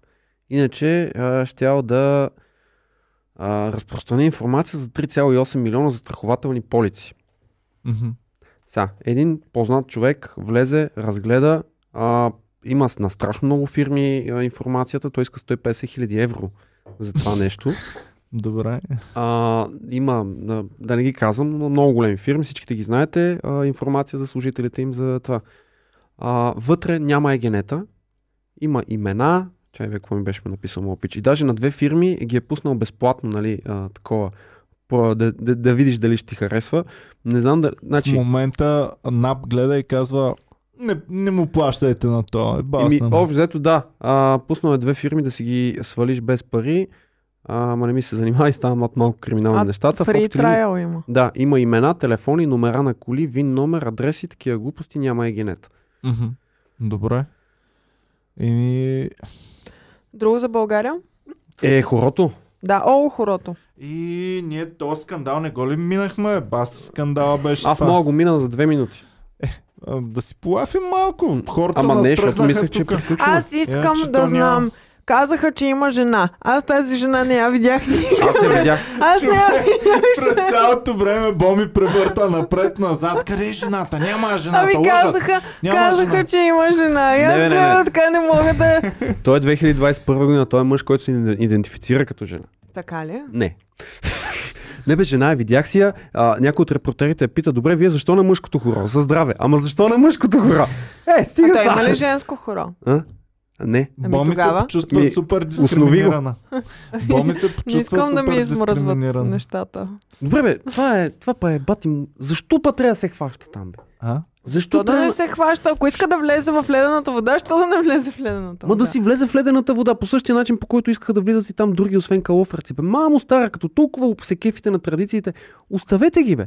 Нали, абсолютно други момента трябва ли да има сега хора от правилно ли отношението на кмета или така нататък, ама аз да хода ли на бабин ден? Имаше един ебахти пича. Значи от целия скандал най-силно ми се е запечатал в съзнанието. Отидоха репортерите при това и един дядка.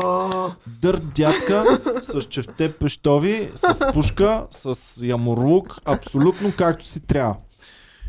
Нацупен с мустаците, с брадата, нацупен такъв. И отива репортерката. Ама вие тук не смятате ли, че това не е редно? Ами сега ако дойдат здравните власти. И дядката само седи е така. Хваща пушката, Сашо гледа. Хваща пушката.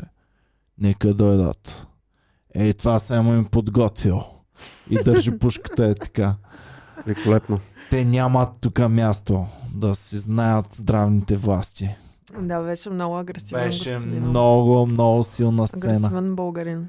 Ама с такава сила, която няма нужда да крещи, българска, няма нужда мъжка, да сила, да. Директно им казва да дойдат.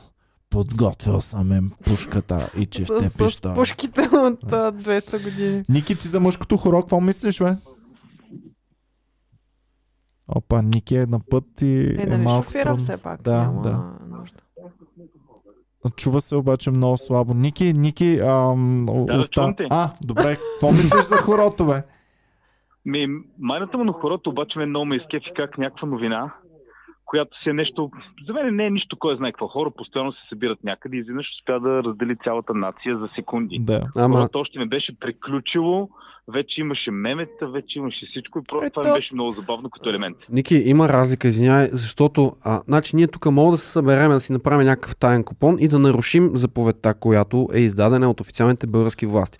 Но официален представител на българските власти да каже, ебал съм у майката, ще се съберем, ще си плата глобата, това е проблем. За кмета ли става дума? Кмета, ама кмета. То не е. Значи, защо това скандализира толкова много, а същото нещо се случва на Нова година в Габрово, по същия начин. И то беше кметицата, аз не съм видяла да е толкова скандално, колкото стана това. Да, не стана толкова важно. Нямаше чак такива. Може би, защото на Нова година не влизаха в ръката да се мокрят.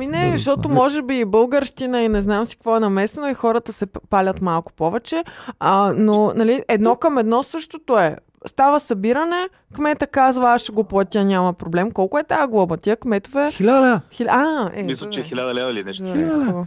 Те за това са такива газари, значи. Ето го този пич, който беше в сената, преди това е бил...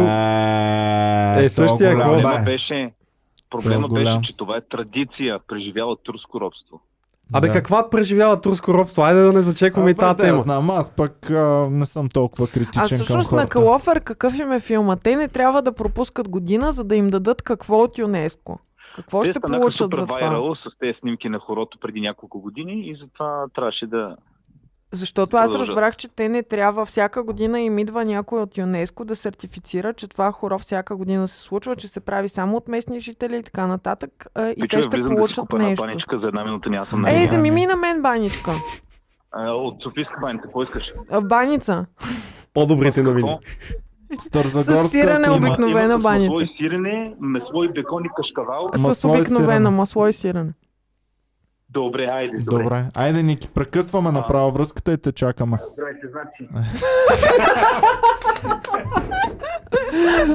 Велики новини! Велики новини! Добре. И така, пичове, имахме наистина голям скандал. Аз малко пък ги защитавам хората. Непопулярно ми е мнението, но... Добре, да се бяха събрали 3 души, 5 души, да са на някакво разстояние и примерно да няма публика отстрани, която да им пляска и да ги вика. И също така беше супер тъпо, как го нагласиха детето да хване кръста. Беше супер тъпо. Те не са виновни, че има публика. Тая публика никой не я е взел и не я накарал на сила там да отиде. Те си решили някакви хора да пътуват от някъде. Аз съм окей с тия хора, дето са влезли. Значи, дали ще се съберете да пиете в една стая или в нелегална дискотека или в клуб латино танци, или ще излезете и ще спазите една готина традиция, няма значение дали от 20 или от 600 години, на открито, за кратко, във водата, аз съм окей. Проблема ми е с това, че трябва да се спазват законите от всички. Обаче тук сега има една традиция, дето ще, нали, ще си платиме тук глобата, но иначе трябва да спазват законите от всички. Това ми е проблем. То вече така стават нещата. Сега габчето всъщност... ми каза, че на Нова година е имал ресторанти, които са пускали лайфове и са се хваляли как имат хора и работят. С Глория, нали, стана скандала? Вие сте го обсъждали сигурно. Да, по същия начин. С още някой известен стана, да. Глория, всъщност, ако не се беше заразила от коронавирус, колкото по-дълго продължава това нещо, толкова повече такива случаи ще има. Да. И вече, нали, точно закони, там наредбите трябва да се спазват, обаче само плюс е тук малко. Това аз по градинки виждам също адски много вече. Хората се обединиха и с Боми това си говорихме, че може би по комунизма е било така, не сме видяли, не сме били тогава адекватни да видим по комунизма какво е, но нямайки дискотеки отворени, хора вече в градинките, в близост до там, където ние живеем, вечер разхождаме късно кучето и виждаме по 50, по 70 човека е така, нали, на в соца не можеш да стоиш късно вечер. Не можеш регламентирано, но да, поне по-рано вечер и така нататък. Тъй, че това нещо ние го виждаме, случва се тайно, но тайно не, че е толкова организирано, просто хората са си научили. И не знам още колко време биха могли хората да бъдат задържани, тотално да не контактуват едни с други. Да. Колко време имам още, господине? Малко, но давай вече по важност ги карай, докъдето стигнем. Аз няма карам по важност, а поред, че ще ги изпусна. Откраднаха близо 1 милион лева в брой от къща в Монтанско село, ми е любимата новина за седмицата. Да, моят коментар беше под новината е бахти къщата. Къщата е била съборетина някаква с врата. В смисъл... Само бутни малко напред, да не е такова завести. Добре. Типа, надали някой си помисли, че тук има много пари, но някой е разбрал. В същата седмица български шофьор на камион спечели 500 хиляди евро от лотарията във Франция. Ако това е същия пичага, бати яката седмица. Добре. Умоляваме ви, не идвайте. Общини в Германия потресени от нашествието на туристи. Mm-hmm. Оплакваха се там, че не трябва да идват туристи, а те продължават да идват и да идват. Абе, туризма колко време ще му трябва да се съвземе според вас? Защото аз смятам, че дори като пуснат хората да пътуват, те вече си имат други нагласи. 5 минути. Мислиш? 5 минути, човек. И ще почнат по екзотични дестинации също да ходят. Значи за мен има два варианта за след този момент. Или ще си викаш, аз сега трябва да спестявам, не се знае кога пак ще дойде следващата криза, трябва да съм готов, не трябва да харча за глупости, друг път ще отида до това, сега трябва да съм готов за удара. Или басно майката, във всеки един момент мога да умреш от поредния вирус или от не знам си какво, аз не искам да живея като мишка в къщи, искам според да видя това, което искам. Според мен повечето хора биха били с втората нагласа, но много малко биха си могли да си позволят въобще да направят каквото и да било. Има и друго, което аз си мислих, че много хора ще се пренагласят и вместо да ходят по целия свят да обикалят, ще си казват, беде да си отидем на нашото си моренце тази година. Да не пътуваме международно. На мене със сигурност ще ми се отрази това, но не нашото си моренци по-скоро, а Европа. Много трудно бих отишъл на чичка си лелина в Азия, Африка да и така нататък. Каквото и да се случи, осъзнах сега и за следващата новина, това е много валидно, яко е да си част от Европа. Ама много това е яко да си част от Европа и да отидеш във Франция и да си на чичка си лелина пак до някаква степен, но да се чувстваш...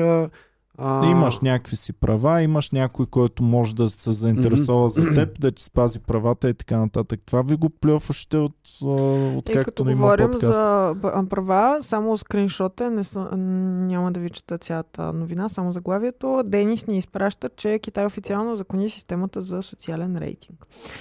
И друга новина от Китай е, че в провинция, в град, който ми е трудно да прочета, има 117 случая на коронавирус и вече са под пълна карантина. 11 милионен град ти ми беше казал. 11 милионен град са в момента под карантина.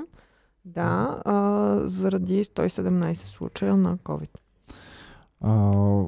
И също така Китай не допуска комисията от Световната здравна организация.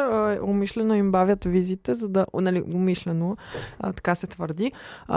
Има си процедура.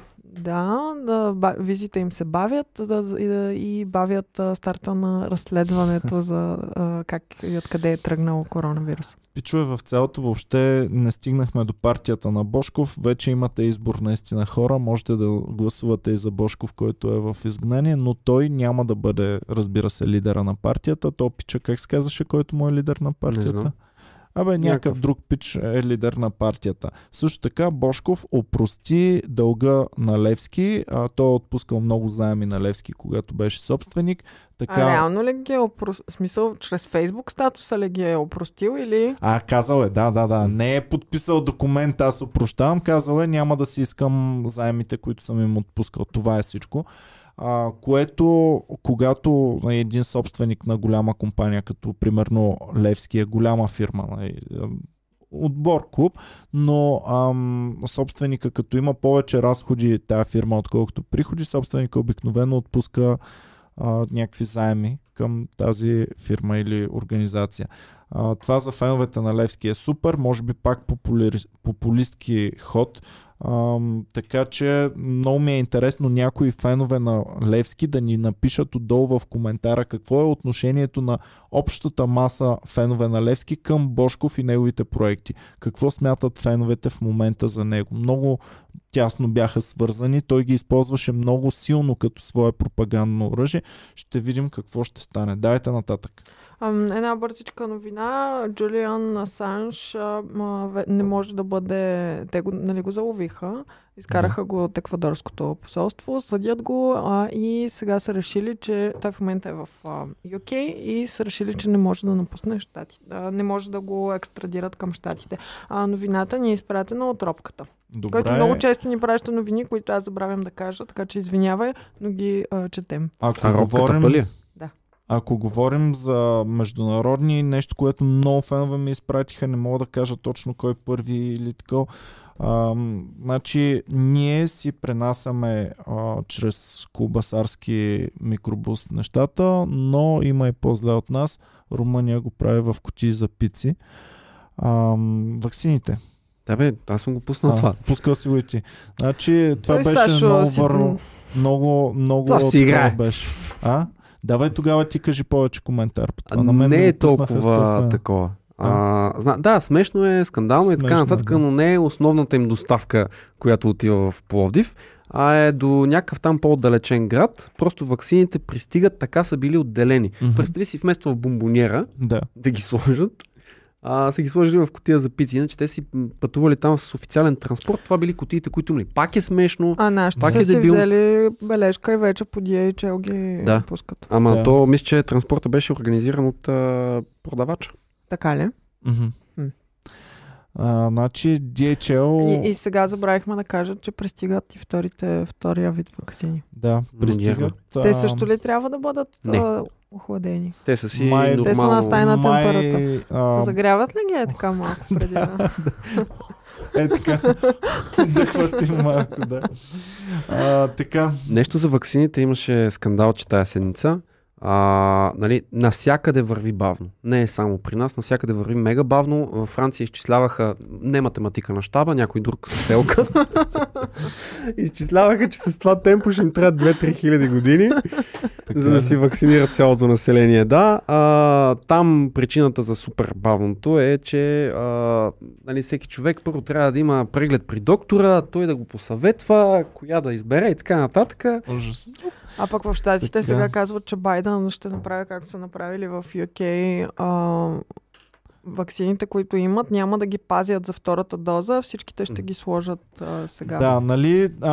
За да си вакциниран, ти трябва да бъде поставяне. И всъщност Байден, като англичаните, е решил да такова. Много го критикуват за това и това щяло да направи голям натиск върху филмите производителки, че трябва много бързо двойни дози всъщност да успеят. Те си казаха в Великобритания, че нали, трябва да бъде 2 седмици разлика между двете дози. Втората доза на някои хора може би ще се забави с няколко месеца. Mm-hmm. Дали, значи, то това е много незнайно, някакъв сериозен риск е, дали една доза носи някакъв имунитет mm-hmm. и така ще постигнат някакъв имунитет на повече хора, или ако не са две, този не е никакъв имунитет и вместо да имаш определен брой имунизирани, имаш много неимунизирани. Ами Байден е заявил, да. Да, довърши. Байден е заявил, че ще направи същото, като се очаква да постави много сериозен натиск върху фирмите производителки, защото те нямат капацитет да удовлетворят това количество на време. И той ще им постави натиск да увеличат капацитета и всъщност целият модел разчита на това, че няма да се запази сегашния капацитет на производство, а той ще бъде увеличен предсрочно. Разбираш ли? Mm-hmm. Ще изпълнят 5-летката за 3 години. На кой ще упражни натиск? На фирмите производители, на всички, които са базирани в щатите и могат да произвеждат, ще им направи натиск. С нас се свързаха няколко души, които вече са се вакцинирали, така че аз искам, Иван, специално да направим такъв епизод, в който от първо лице да ни разкажат. Добре, ще направим. С коя вакцина? Ами с тези, които са в България. Първата, в България. Pfizer, да. Също имахме и от щатите някой, който ми беше писал, който се е вакцинирал, но да, ще направя специален епизод. Да, така че ако има някой, който се е вакцинирал, моля, пишете ни, споделете какви са вашите преживявания, за да можем да направим един информативен епизод. Да. Добре, давай Саша. Само за ваксините да кажа, да. Държавите, които са отличнички в момента, които са вакцинирали най-голяма част от населението, са Израел и там кои бяха другите, дето бяха. Израел още в началото бяха брутален лидер, като процентите им бяха в пъти над европейските. 17% са в момента. Миналата седмица, като правихме подкаста, бяха 11. Да, 11. Обединения арабски емирства са с 8,4, Бахрейн са с 4, щатите с 1,6, ама се сещат там. Това е много, Европейската първата, UK коя е? С 1,4. Дания беше миналата седмица. Дания е 1,1, Русия е 0,6, Италия е 0,5, Германия е 0,4, Канада е 0,4. Значи, данните са към 6 януари. Чуйте само, Саша, значи по тази таблица Израел е 17 пъти колкото най-добрата европейска държава. Сега, има основна разлика и това, че Израел вакцинира с израелска ваксина, ако не се лъжа, mm-hmm. която си е само за тях. И там действат малко. И която дава 6% успеваемост, или? Не знам колко. Не, дава се сериозна бройка. Въпросът е, че тези държави, които са с най-много, Израел, Обединения арабски и Бахрейн, и Щатите, и UK, виж как им върви заболеваемостта, случаите. Увеличават се. Значи, колкото повече вакцинират, не защото вакцинираните ги разболяват и така нататък, а защото там явно са се отпуснали заради това, че има вакцина и се вакцинира и хората си се виждат и се разхождат. Другото, което е много важно за вакцините и трябва да го кажа, 300 милиона вакцини бяха поръчани за Европейския съюз, за което аз се радвам, че сме част от Европейския съюз и не сме Албания, Македония, Сърбия, за които в момента няма вакцини. Няма, малко са, не са дошли, няма никакви ваксини и не знам дали могат да си купят, защото пазара е нещо страшно. Аз ти казах, че има недостиг, че въобще населението твърде много се искат, а твърде малко се произвеждат. Добре, нека довърши изречението. И всички европейски държави се разбраха, че ще поръчват заедно и че ще е общо и че ще разпределят пропорционално, не знам си какво. Германия трябва да получи 60 или 80 милиона от тия 300 милиона. И ги съвсем скоро. И си поръчали 30 милиона отделно. Mm-hmm. Като собствена държава, като самостоятелна поръчка, Германия си направила 30 милиона ваксини поръчка отделно и това е голямата къвгата ясенца и това може да е бе мамата на всичко. Mm-hmm. Защото докато седиш и обясняваш, всички сме заедно и ще го разпределяме заедно и си направиш една такава допълнителна. Това, за което обвиняват Германия, е, че сега може да има държави, които да им се забави доставката, заради това, че те си поръчали 30 милиона отгоре. Mm-hmm. Защото тия 84 милиона ще им стигнат за това първоначално вакциниране. Няма да искат всички и така нататък. И те твърдят, няма да има никакво забавяне. Само, че в Европа, доколкото знам, Pfizer и BioNTech се произвежда само в едно белгийско градче. И кога ще пристигне всяко нещо, здравният министър ония ден излезе с един план, че очаква 1 милион еди кога си, 1 милион еди кога си. Всички компании казват, че ще се забавят доставки. Говорят до края на годината горе-долу, говорят по-оптимистично до края на лятото. Това е което чувам аз. За кои хора и колко не се знае. За такава стабилна доза, която да може над половината от населението вече да е вакцинирано, което ще забави разрастването на епидемията. Изключително вече. Много невярно, защото това, което здравният министър каза е, че първо, не помня кой каза, май месец, ще започне масовото вакциниране, после казаха февруари-март, т.е. преди изборите да започне.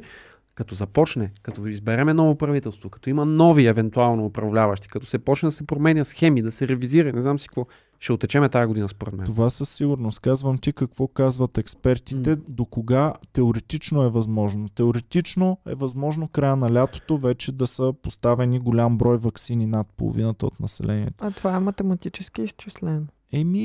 Експертите смятат от шефа на математиците на БАН. Той дали е така седи, изчислява на калкулатор с такова. И дали е честно да ползва калкулатор или трябва на ум да ги смята, за да бъде... Това сме говорили, дали му дават да ползва таблиците за умножение. Мога ли да стрелям, защото имам 10? Давай, стреляй, аз за билетчетата. Китай осъди висш менеджер на смърт, имал шкафове с пари и златни килчета. Ляо Сяо Мин беше обвинен и в подкупи за 215 милиона евро и извънбрачни връзки. Този, който е изчезнал безследно на AliExpress. Джак Ма. Нямаме време, най-вероятно е в Дубай и основава партия. Пичат, не сме го споменавали до сега, шефа на това. На AliExpress, Alibaba, който много изключително богат човек в Китай, се е изказал миналата година в края. Преди 2 месеца. Някак си леко против правителството, което нищо не е последвало след това, освен че този човек повече не е чуван, не е виждан, не е забелязван от тази реч. А също така, Джеф Безос вече не е най-богатия човек в света. Илон Мъск е най-богатия човек в света. Да, така. Също така, биткоин е изригнано, затова ще направим специален епизод. Билетчетата станаха голям скандал. С Сашо си дискутирахме преди да започнем подкаста, че няма лавки. Нормално е да има скандал с билетчетата. Бойко ряза лента. Дайте малко за Бойко и лентата. Какво? Заедно с Путин. Давайте да приключваме. Друг път сам си ги реже лентите. Добре, Сашо, стреляй, давай. Това ми е любимичка пищица, много ме кефи. Продават хотел в Банско заедно с бащата на собственика. Бащата на собственика има подписан договор, че до края на живота си ще живее в хотела. И сега се продава хотела заедно с 100 пичага вътре. Хотела е Мамин Колю в Банско. Продаваш хотела, но с условието, че този пичага не може да го махнеш. Значи купуваш си хотел с дядката вътре. Но ме кефи, Мамин Колю, може да си го купите, ако искате. Добре. Лондон е тотално под много странно е регламентирано това. Тотален локдаун, но по друг начин изказан. Нещо, което в Лондон не се е случвало от май от никога. Извънредно положение ли беше обявено там, какво беше, но в Лондон положението наистина е много тежко в момента. И последни 2 новини, Саше, давай ти си, защото си нахвърлял много неща. Село дава 1000 лева и ваканция за сватба. Кмета на Зародоземското село Чепенци Мустафа Брахим Башев обяви 1000 лева награда за местни младежи, които се оженят и покажат свидетелство за граждански брак. Трябва да показва, че се е бали. Само се оженят. Селски управник обяви и миналата година същата парична премия, но тя така и остана без получател. В многолюдното село, което наброява близо 2000 жители, има стотици моми и ергени. В Чепинци имаме около 320 ергени, девойки и младежи. В същото време, както виждате, прави се добра инфраструктура, но ако няма женитби, няма кой да го ползва. Те просто си живеят, но не се женят. Живеят на семейни начала. Защо не се женят? Защото са много... Гледат американски филми. Американски филми. Пищица. И са казали нашето село, вече сме по европейските правила. Така.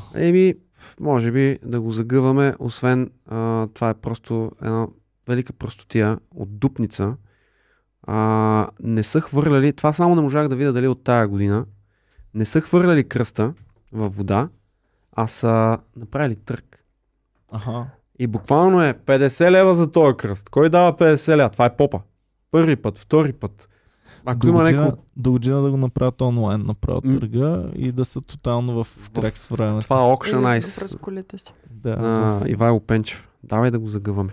Добре, Михайлово пичове, това беше за днес. Времето видяхте, че наистина е нашия най-голям враг. Обичаме ви, супер. Се радваме, че гледахте целият този подкаст. Можете да ни подкрепите, като цъкнете камбанката отдолу под подкаста. По този начин ще получавате известия винаги като пускаме клип. И гледайте подкастите в основните канали също и в клюките също. Да, и разбира се, не забравяйте, другата седмица нам, Националната асоциация по надяждане, излиза с нов шампион, така че ще бъде много брутално. Следете в основния ни канал. Чао и до скоро, обичаме.